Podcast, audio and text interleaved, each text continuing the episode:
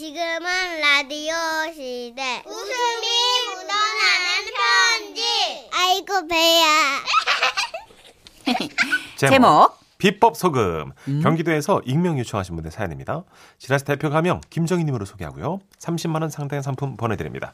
그리고 백화점 상품권 10만 원을 추가로 받는 주간 베스트 후보, 200만 원 상당의 가전제품 받는 월간 베스트 후보 되셨습니다. 뭐 먹어요? 아니요, 안 먹어요. 발음이 세네요. 안녕하세요. 전현희 천식 오빠. 네네. 저는 안양에 살고 있고요. 몇 해 전 결혼을 하고 아이를 낳고 전업주부로 살다가 일이 너무 하고 싶어져 취업 준비를 하였고 노력 끝에 재취업을 할 수 있게 됐습니다. 축하합니다. 진짜 어려운 일인데 해내셨네. 예. 그런데 그 기쁨도 잠시 회사에는 까칠함을 온몸에 장착한 부장님이 계셨는데요. 아, 대놓고 괴롭히는 것까지는 아닌데 이게 묘하게 사람을 힘들게 하시는 그런 분이셨어요. 예를 들면요. 부장님 좋은 아침입니다. 안녕하세요. 안녕 못합니다. 어떤 스타일인지 아시겠죠? 예.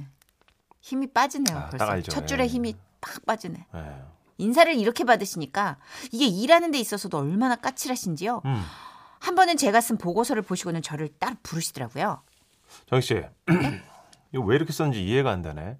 아, 네. 잘못된 부분 말씀해 주시면 제가 바로 수정할게요. 아니, 여기까지 하죠. 네? 네? 다시 가져가세요. 그래서 제가 다시 가져가서 다시 고쳐가지고 책상에 올려놓으면요. 또 저를 부르세요. 정희 씨, 이거 왜 보고서가 또 이런지 이해가 안 되네. 아, 죄송합니다. 이 어떤 부분인지 말씀해 주시면 제가 바로 수정하겠습니다. 여기까지 할게요. 네, 다시 가져가세요. 예. 아, 숨 막혀. 부장님은 늘 이런 식이었어요. 회식 자리에서도요. 불만 가득한 얼굴로 저한테 말을 거세요. 그러니까 정희 씨는 네 하실 말씀이라도 예. 아 됐어요. 예, 여기까지예요.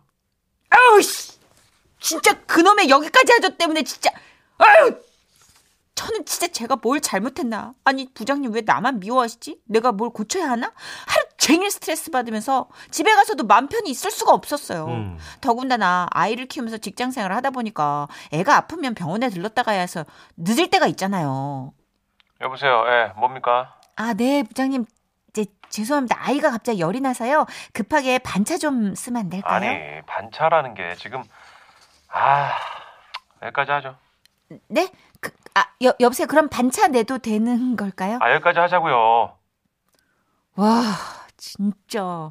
이러니 제가 하루에도 몇 번씩 이 회사를 그만둬야 하나 말아야 하나 고민에 빠졌던 거죠. 그런데 그러던 어느 날 버스를 타고 퇴근하는데 현수막 하나가 눈에 들어왔어요. 신내린 방울도령 2만원 파격 세일. 답답한 마음에 저는 그걸 보자 뭔가에 홀린 듯 버스에서 내렸어요. 그리고 나도 모르게 현수막 화살표대로 이렇게 막 따라가다 봐 이게 낡은 주택가 2층 빨간 벽돌집에 삐거덕거리는 문을 이렇게 열고 있는 거예요. 들어갔죠. 난생 처음 보는 점이라 두려운 마음이 앞섰지만 제가 회사를 계속 다녀야 할지 말아야 할지 이건 뭐 일생일대의 최고의 결정을 누가 좀 내려줬으면 좋겠다는 생각이 강했거든요. 누구 왔어요? 아, 네, 안녕하세요. 저기 여기 방울도령이 계신다고 그래가지고 대기자가 맞나요? 아니요, 괜찮아요. 아, 네. 방울도령님은 어디 계세요? 여기 있잖아. 예? 어? 예? 뭘? 예? 어? 방울도령님이 누구신데요? 나. 도령인데, 그러니까 어르신. 도령인데? 아니 받을 땐 내가 도령이었지. 50년 전에 내림을 받았거든. 받으신 지 50년 된 거예요? 아, 네. 그래, 그거 앉아봐요. 젊게 좀 보게. 네. 그러면서 방울 어르신은 방울을 흔드셨어요. 아유, 저 주위에 괴롭히는 사람이 있구만. 네. 와, 네. 진짜 쪽집게였어요. 이름에 저 비읍이 들어갈 텐데. 예? 비읍이요? 근데 저희 부장님 이름에 비읍이 안 들어가거든요. 아, 근데 저희 부장님 이름엔 비읍이 없는데. 왜 없어? 이미 들어있는데. 저희 부장님 이름을 아세요? 아니, 부장. 부에 비읍 들어가잖아. 애드립 좋다. 저는 왠지 모르게 그냥 설득을 당하고 있었어요. 그래서 말인데 일은 그만둘 거 없고 그 부장을 멀어지게 하면 돼. 어떻게 해요? 부장한테 굵은 소금을 뿌려. 에? 그러면 멀어진다고. 아니 뭐 그걸 꼭 믿어서라기보다는요. 그냥 그런 거 있잖아요. 지푸라기라도 잡고 싶은 심정. 네. 그래서 전 다음날 회사에 굵은 소금을 한 소금 집어가지고 여기 이제 출근을 했던 거죠. 그리고 회의 시간. 이 너무 굵은 거 뿌리면 티가 나잖아요. 그래가지고 테이블 밑으로 손을 넣고 굵은 소금을 손바닥으로 이렇게 갈기 시작했어요. 너무 굵더라고. 이 천일염이라. 그래서 오늘 안건은 무슨 소리입니까? 네? 정희 씨 쪽에서 나는 것 같은데. 아닌데요? 아 그래요? 예. 네. 자 그래서 오늘 그 임원회의에서 이번 달 실적이 뭡니까? 누구야? 정희 씨? 예, 저 아닌데요? 아 신경 거슬리게 진짜. 아 오늘 여기까지 합시다. 죽다 살았네. 손바닥에선 식은땀이 나기 시작했어요. 그래도 다행히 어떻게 저렇게 잘게 갈긴 했는데 야 이걸 지금 나가는 저 부장님한테 어떻게 뿌리느냐가 관건이었죠. 저는 부장님의 뒤를 막 쫓아갔어요. 아 이거 던져야 된다. 돌아보기 전에 던져야 된다. 저는 부장님 옆으로 확 스쳐 지나가면서 확 뿌리기로 결심했어요. 그리고 마음속으로 카운트를 셌죠. 하나 둘 셋 달리자 김정희. 아유 깜짝이야. 뭐야 저 사람. 그런데 그때였어요. 사무실 복도 끝에서 누군가 제 손을 확 잡아 끈 거예요. 아 깜짝이야. 자기야 지금 오면서 부장님 봤지? 예? 언니 저 보셨어요? 부장님 어깨 위에 그 하얀 게 뭘까? 아씨 어떡하지? 내가 소금 뿌린 거 들켰구나. 어떡해. 가슴이 막 두근거리기 시작했어요. 그 동료 언니는 제 귀에 대고 속삭였죠. 그건 비듬이야. 예? 몰랐어? 부장님 회사 그만두시잖아. 그래서 아예 남의 시선은 생각을 안 하시는 모양이지? 참. 부장님이 그만두세요? 왜요? 부장님이 투자한 데가 대박이 나서 회사 그만두고 이제 여행 다니신대. 아 부럽다 부러워. 우와 이럴 수가. 아니 잠깐만요. 이렇게 되면 그 도령님 아니 그 영감 아니 방울 영감님 처방이 먹힌 건가요? 와 아니지 잠깐만 이미 며칠 전부터 그만두기로 하셨다니까 이거는 우연이겠죠? 우연일 거예요 그죠? 암튼 중요한 건 그렇게 부장님은 떠나시게 됐고 저는 지금까지도 직장에 잘 다니고 있다는 거죠. 제가 이 얘기를 남편한테 하니까 남편이 자기도 회사에 굵은 소금 가져가겠다고 난립니다. 스트레스 받고 있는 세상의 모든 직장인 여러분 파이팅입니다. 와와와와와와와 나를 잊지 말아요. 나를 잊지 말아요. 50년 동안 유지된 이유가 있었네. 그럼요. 영험하시네. 운이 따르네. 운이 따라. 2580님. 와 방울 할아버지 신발 끝내주네요. 오래돼도 남아있나 보네요. 신기하다. 보통 50년이면 누군가에게 전수가 되지 않나요? 이미영님. 어디예요? 2만 원이면 저렴하네. 나도 좀 가보고 싶네요 하시면서 솔깃해 하셨어요. 아, 그런가 하면 또 4152님은 지금 많은 직장인분들께서 그래요? 저도 굵은 소금을 회사에 가져가야겠어요. 진짜 뭐 굵은 소금 가져가고 싶은 회사가 한두 군데겠어요. 지금 뭐 4936님도 나도 소금 뿌려볼까? 믿거나 말거나 이제 밑에서 회의 때 소금 좀 가시겠는데요. 그렇죠. 그 천일염 손바닥으로 갈면 손바닥 나가요. 되게 그거 따가워요. 네. 근데 어찌됐든 진짜 그 소금이라도 뿌려가지고 떨치고 싶은 최악의 캐릭터들이 곳곳에 부비트랩처럼 있어. 지뢰야 지뢰. 꼭 한둘씩 있잖아요. 있어. 말을 해도 참 사람 진짜 피가 마르는 그 화법을 어딘가 하고 나서 전수받은 거. 그러니까 정냄이 떨어지게 말하는 사람들이 가끔 있어요. 이거 있잖아. 말하려다가 나 참 진짜. 됐어요. 답이 안 나오네. 막 이런 거. 나를 되게 하찮은 날파리 취급하는 거. 맞아요. 그러니까 차라리 따다다다다 야단치는 사람이 난 것 같아. 그쵸. 얘기하려다가 됐어요. 그러면 인격적으로 약간 무시당하는 느낌. 완전히 따기도 왜 풀스윙으로 따기를 맞으면 그 사람이 나에 대한 관심도가 있는데 왜 날파리 쫓듯이 왜 이러고 있잖아요. 손등으로 치는 거. 이게 더 기분이 나쁘다고. 꺼지란 식으로. 진짜. 이게 뉘앙스가 있다고 진짜. 5283님이 질문 있어요. 굵은 소금을 남편한테 뿌리면 착해질까요? 그러면 소금이 동이 났겠죠. 대한민국은. 한번 뿌려보시고 또 후기를 주십시오. 먹을 거예요. 맛있게. 아이고. 광고 듣고 올게요. 네.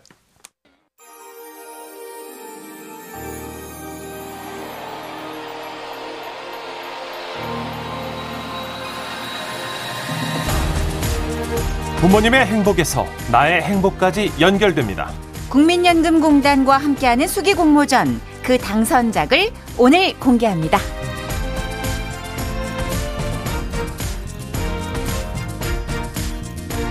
네, 국민연금 수기공모전 매년 지금을 라디오 시대에서 소개해드리고 있는데요. 네, 사실 우리가 나이가 들어가면서 맞닥뜨리게 되는 미래에 대한 불안감이 있잖아요. 그렇죠. 이게 개인이나 가족의 책임으로만 돌릴 게 아니라 사회적으로 함께 보호할 수 있는 대비책, 그런 제도를 만드는 법, 오늘 수기를 통해서 알아갈 수 있으면 참 좋을 것 같아요. 맞습니다. 네. 자, 그럼 국민연금과 함께하는 수기공모전 첫 번째 사연 먼저 소개할게요. 새벽 4시 40분, 안방에 불이 켜지고 수돗물 소리가 들린다. 안방에 놓인 TV에서는 하루의 첫 뉴스가 시작되고, 달그락달그락 냄비에서 국 한 사발 퍼서 후루룩 말아먹는 소리가 들리고, 다시 싱크대에 무심히 놓는 소리가 들린다. 형광등이 꺼지고 신발장에서 잠시 머무는가 싶더니 이윽고 현관문이 닫힌다. 동시에 아무 일 없었다는 듯이 우리 집 새벽녘이 잠시 머물다 간다. 키우는 강아지 2마리조차 깨지 않는 고요함 속에 그렇게 아침이 온다. 새벽 5시, 아버지의 출근과 함께. 나의 아버지는 택시를 운전하신다. 운수회사에 소속되어 한 달에 딱 2번, 쉬는 날을 제외하곤 매일 새벽 5시 집을 나서신다. 평생의 반은 대기업 직장인으로, 그리고 10년 전부터 택시기사로 가장의 업을 묵묵히 수행 중이시다. 아버지의 출근 루틴은 새하얀 와이셔츠와 넥타이, 그리고 양복 차림에서 좀 더 캐주얼한 남방으로 바뀌었을 뿐, 직장인 시절의 습관 그대로 서류 가방을 들고 출근하신다. 택시 회사에서도 성실함으로 인정받았던 아버지는 작년 코로나에도 늘 그렇듯 별말 없으셨다. 그저 묵묵히 출근할 수밖에. 아버지가 출근하신 후 어머니는 어렵게 입을 떼셨다. 저기, 너희들 이번 달 월급은 나왔니? 아, 그럼요. 생활비 더 필요하세요? 그럼 조금만 보태줄 수 있을까? 아우, 이런 얘기 꺼내서 정말 미안하다. 너네도 쓸 돈 없을 텐데. 사회 초년생인 우리들이 부모님 생활비에 보태고 있지만 역부족이었다. 아버진 손님이 없다고 했다. 길거리의 사람들은 현저히 줄었고, 사기업인 운수회사는 경영상의 어려움을 이유로 유류비를 감하려고 했다. 산업금을 채우려고 무리하다가 아버지께서 쓰러지는 건 아닌지 앞길이 막막해왔다. 그리고 그날 오후 엄마에게서 전화가 걸려왔다. 딸, 아우, 세상에 너무 기쁘다. 아빠가 국민연금이 나온대, 올해부터. 연금? 쥐꼬리만큼 나오는 거 아닌가? 뭐 그게 그렇게 큰 도움이 되나? 속마음을 일단 감추고 전화를 끊었다. 그날 저녁 부모님의 대화를 듣게 됐다. 아, 여보, 이제 국민연금이 매달 140만 원씩 나온대. 당신 점심도 거르고 일하잖아요. 이제 산학금 맞추겠다고 애써 무리하지 말아요. 어? 일하는 시간 좀 줄이고 우리 건강 좀 챙겨야지. 이제 적은 나이도 아닌데. 아이고, 그래도 그걸 어떻게 일을 줄이나 이 사람아. 아이고 참. 아유, 나라에서 젊어서 열심히 일했던 거 다 알고서는 조금씩 저축했다가 준대잖아요. 아이고 참. 고맙게 누립시다. 우리는 안다.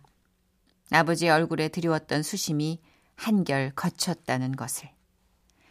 손님은 여전히 없고 매일 채워야 하는 산업금도 그대로지만 적어도 식사를 거르면서 일하시진 않는다. 그저 국민연금이 아버지 마음 한구석에 작은 위로를 주었다는 사실에 딸들은 가슴을 쓸어내릴 뿐이다. 사실 우리 가족은 소득분이 하위도 아닐 뿐더러 대기업 직장인으로 명예퇴직을 하신 아버지와 취업에 성공한 사회초년생 딸이 있는 집이다. 그럼에도 불구하고 갑자기 들이닥친 경제적 재난에 속수무책으로 온 가족이 흔들렸다. 주위엔 이보다 더한 공경에 처한 분들이 얼마나 많을까. 이제 너도 나도 한 바가지에 마중물을 부을 때이다. 국민연금은 우리의 미래를 위해 모두가 퍼올리는 마중물인 것이다. 내가 쓰러지지 않기 위해, 우리 모두가 쓰러지지 않기 위해서다. 자녀 세대로서 기꺼이 그 한 축을 감당한 이유는 내가 내는 연금이 나와 내 가족을 살릴 수 있을 거라 믿기 때문이다. 우리 가족의 마중물이 되어준 국민연금에게 감사를 표한다.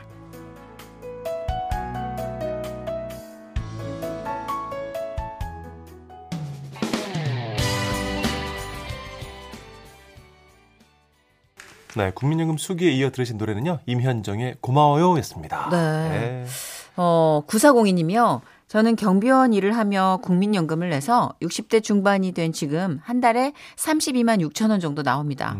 지금은 병원 신세를 자주 지다 보니 국민연금이 아주 큰 도움이 되고 있어요. 다른 동생들도 부러워하고 있습니다 하셨어요. 아, 그러시군요. 네. 선생님. 사실 우리가 이제 계속 지금 내고 있기 때문에, 그쵸, 혜택을 받지 못한 그 입장에서는 조금 불투명해서 불안해하는 분들도 계시거든요. 간혹 있죠. 네. 네. 근데 지금 국민연금 혜택을 받는 분들 얘기를 들어보면 진짜 가뭄의 단비라고, 맞아요, 얘기를 하시더라고요. 왜냐하면 자녀들도 지금 사연자 분처럼 부모님에 대한 또 가정 그 어떤 경제에 대한 네, 모든 부담으로부터 좀 자유로울 수 있잖아요. 맞아요. 사실 이 아버님께서 국민연금 140 못 받으셨으면 자녀분들이 계속 아, 이번 달엔 좀 더 드려야 되나 부담 느끼잖아요. 그렇죠? 있죠. 네. 있죠. 그리고 진짜 말씀하신 것처럼 우리 9402님 병원 갈 일이 좀 많잖아요. 그쵸. 나이가 들면. 네. 여러 가지로 보험이 좀 불균형스럽게 잡혔을 땐 이런 연금 체제가 되게 도움이 될 것 같긴 해요. 맞습니다. 네. 아. 자, 어쨌든 다행입니다. 진짜. 네. 자, 국민연금 과 함께하는 수기 공모전 당선작을 소개하고 있는데요. 이번에는 주분교님 사연입니다.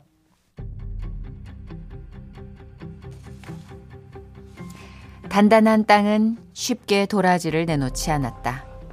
마른 줄기를 잘라내고 뿌리 주변의 흙을 조심스럽게 드러냈다. 이마에 땀이 송골송골 맺혔다. 몇 분간 씨름하자 서서히 흰 몸체가 보이기 시작했다. 최대한 도라지가 상하지 않게 손을 깊숙이 넣어 들어올리니 드디어 6년생 도라지가 우아한 몸매를 자랑했다. 마치 비너스의 탄생 같았다. 텃밭 한켠에 자리를 마련한 후 몇 번의 실패 끝에 얻은 첫 수확이었다. 남편과는 중매로 결혼했다. 전세 얻을 돈이 없어 결혼 초 형님 식구네 5명과 어머니, 우리 부부가 함께 살았다. 첫 달이 100일쯤 될 때는 구멍가게를 시작했다. 기저귀 빨아가며 아이 키워가며 밤 늦은 시간까지 일했고 결혼 5년 만에 어렵게 분가했다. 조금 살만하다 생각했던 그때 회사에서 돌아온 남편이 말을 꺼냈다. 아, 여보, 나 회사에 사표 냈어. 뭐? 아니 왜 갑자기? 상의도 없이? 아니 뭐 내가 그동안 꼭 하고 싶었던 사업이 있는데 말이야. 이제 우리 분가도 했고 집도 있으니까 좀 도전적으로 투자를 해봐야 되지 않겠어? 남편은 건재상을 개업했다. 단단한 밥줄이라며 직장 하나 보고 시집 왔는데 털썩 그 줄을 놓아버리고 만 것이다. 가진 돈이라곤 퇴직금이 전부였다. 적은 미천으로 시작한 가게는 시간이 갈수록 빚이 늘어갔다. 생활은 갈수록 어려워졌다.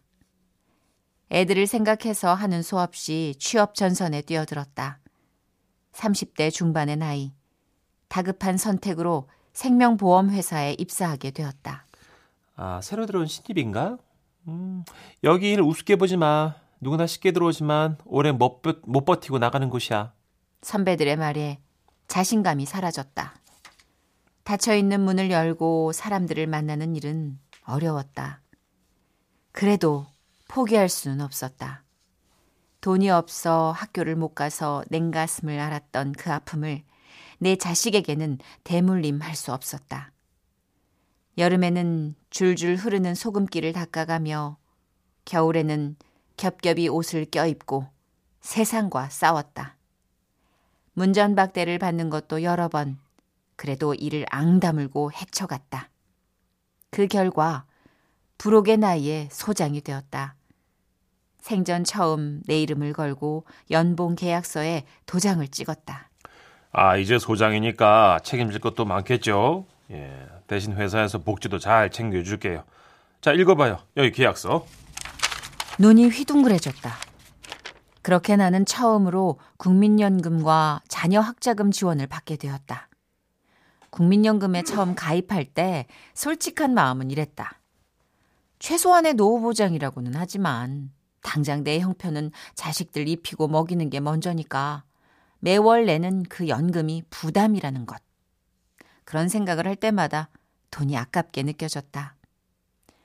처음 도라지를 재배할 때는 기본적인 상식도 없었다. 첫 해는 씨를 깊게 묻어 싹이 나지 않았고 그 다음 해엔 물을 많이 줘서 썩어버렸다. 그만둘까도 생각했지만 한 해만 더 심어보기로 했다. 물을 적당히 주어가며 정성껏 관리했다. 그랬더니 이듬해 봄 제대로 뿌리를 내린 도라지가 예쁜 보라색 꽃을 피웠다. 기다림 끝에 얻은 값진 선물이었다. 매년 통보되는 연금액을 보며 마음이 든든했다. 이 돈이 내 노후를 안정적으로 만들어준다는 생각 때문이었다. 그렇게 20년이 지나 첫 연금을 수령하게 됐다. 막연한 기대가 현실이 된 것이다. 어느 날 문득 국가의 혜택을 받기만 하는 것이 부끄러워 뭔가 의미 있는 일을 해야겠다고 생각했다. 모교에 매년 장학금 200만 원을 종신 지급하기로 했다. 국민연금이 아니었으면 꿈도 못 꿀 일이었다. 드디어 반나절 캔 도라지가 바구니에 가득 찼다. 몇 뿌리는 반찬으로 만들고 나머진 차를 달일 예정이다. 그러면 추운 겨울 내내 건강하게 보낼 수 있겠지. 오늘 저녁 식탁엔 향긋한 도라지 무침이 만나게 오를 것이다.